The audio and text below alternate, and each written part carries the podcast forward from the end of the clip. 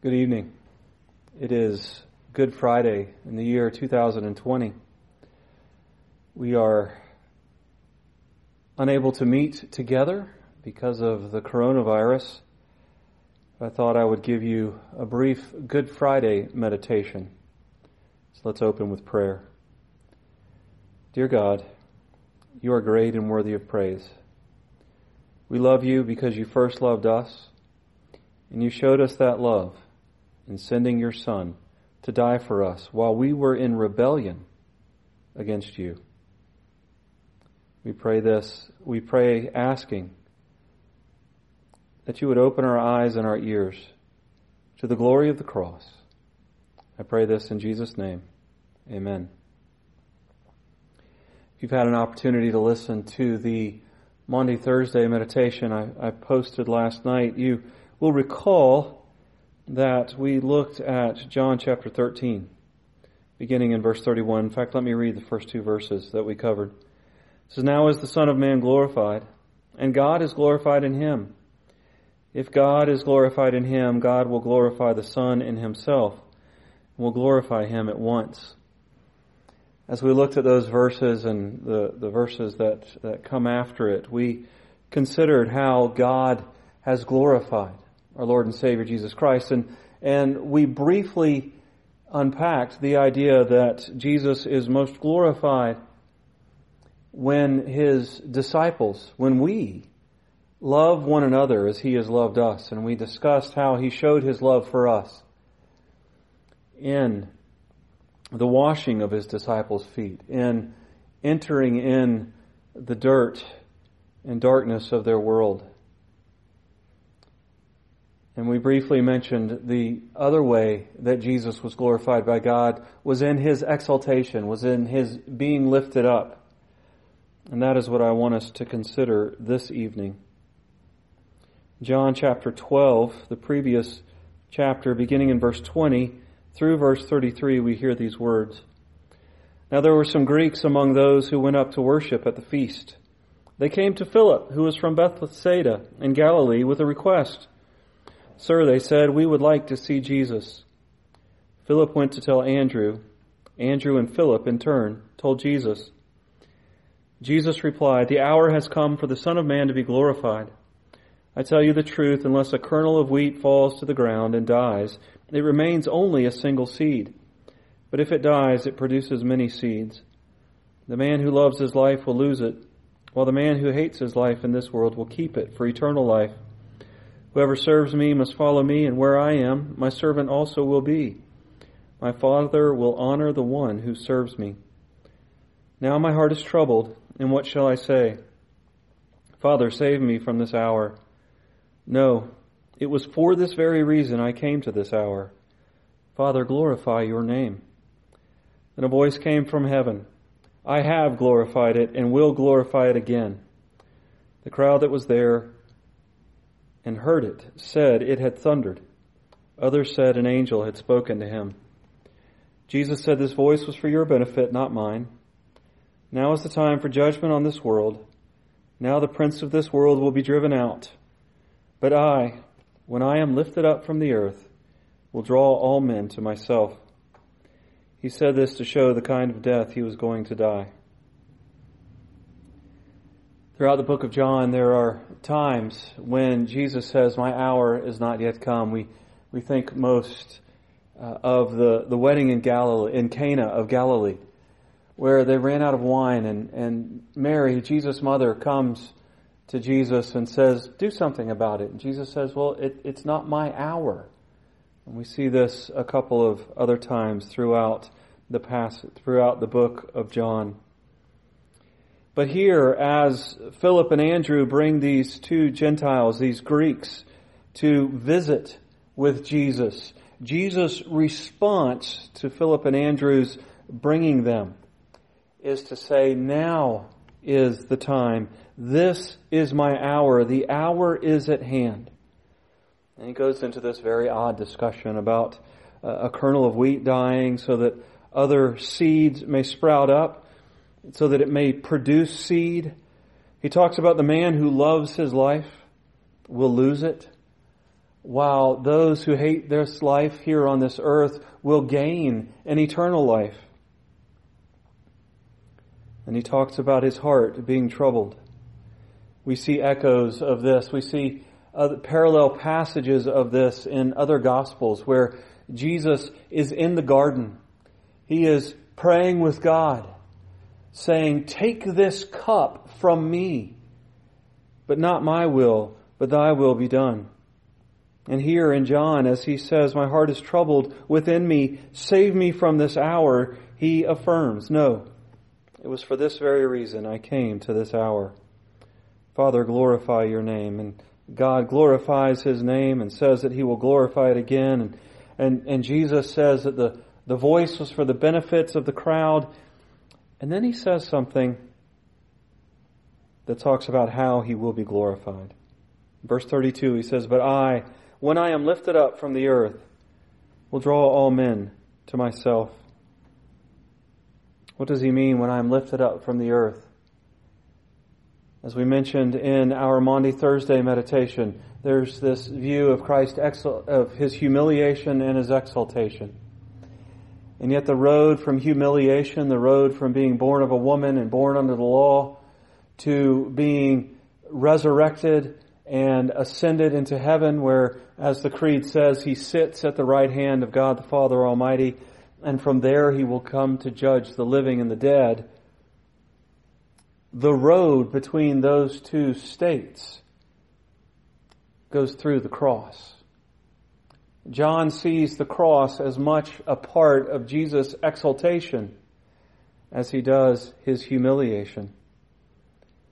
Jesus says, When I am lifted up from the earth, when I am hanging there upon the cross, I will draw all men to myself. How will he draw all men to himself through the cross.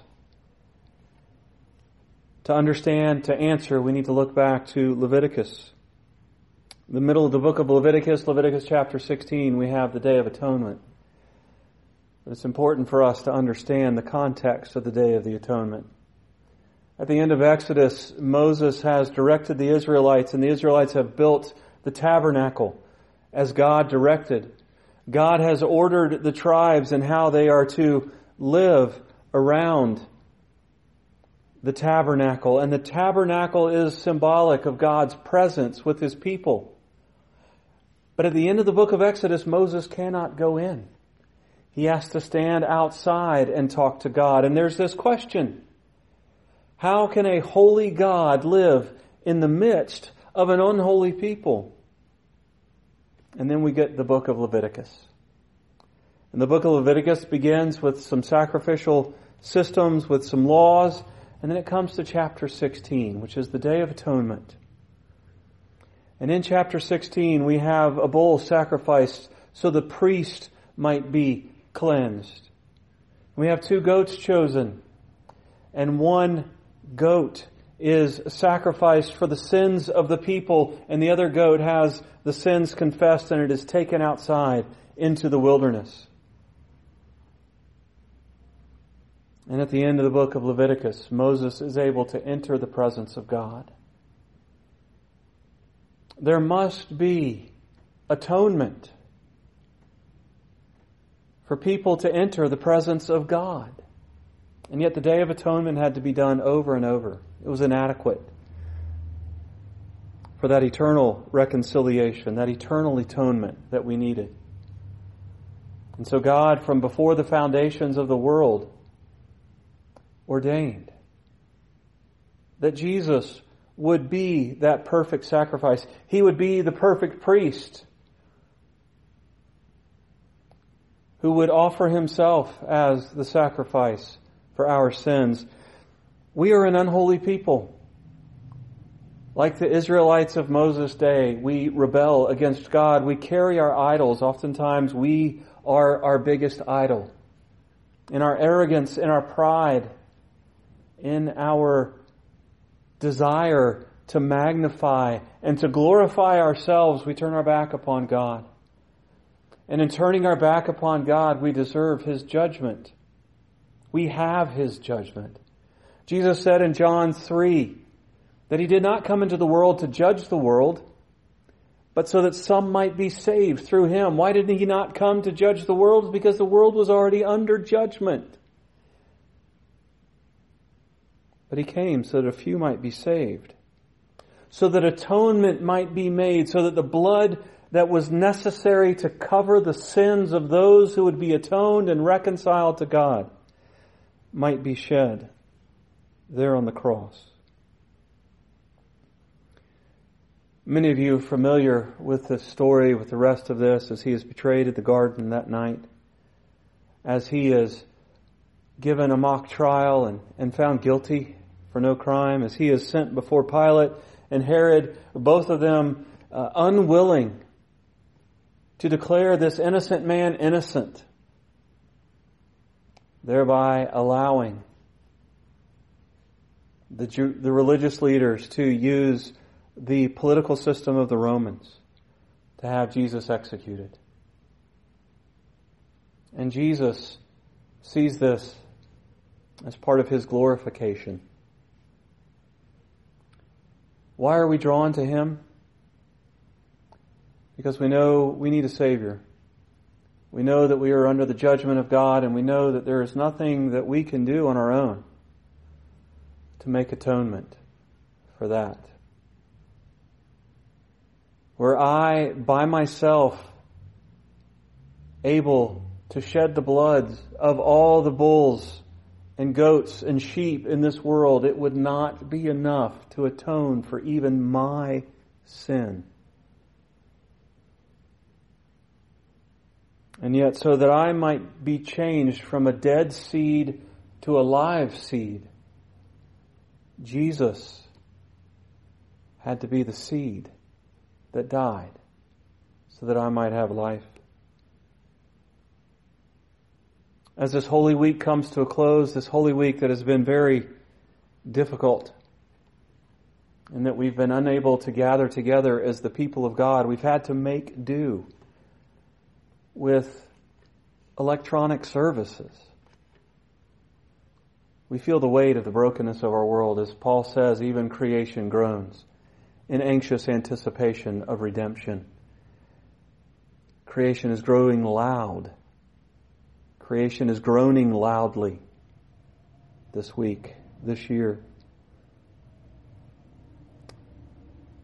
As we consider this, feel the tension. Feel the weight. And know that the seed has died so that we might have life. And the means to life is being drawn to the cross, is understanding that we must profess with our mouth that Jesus is Lord and believe in our hearts that God has raised him from the dead so that we might be saved. Let us pray. Our God and Father, we struggle under the weight of our sin. Yet we know that you offer redemption. You offer atonement. And that atonement has been purchased through the cross. Help us to live in the knowledge of reconciliation with you through our belief, through our profession. And Lord, help us to be drawn to the cross when we question, when we are weary, and when we falter. I pray this in Jesus' name. Amen.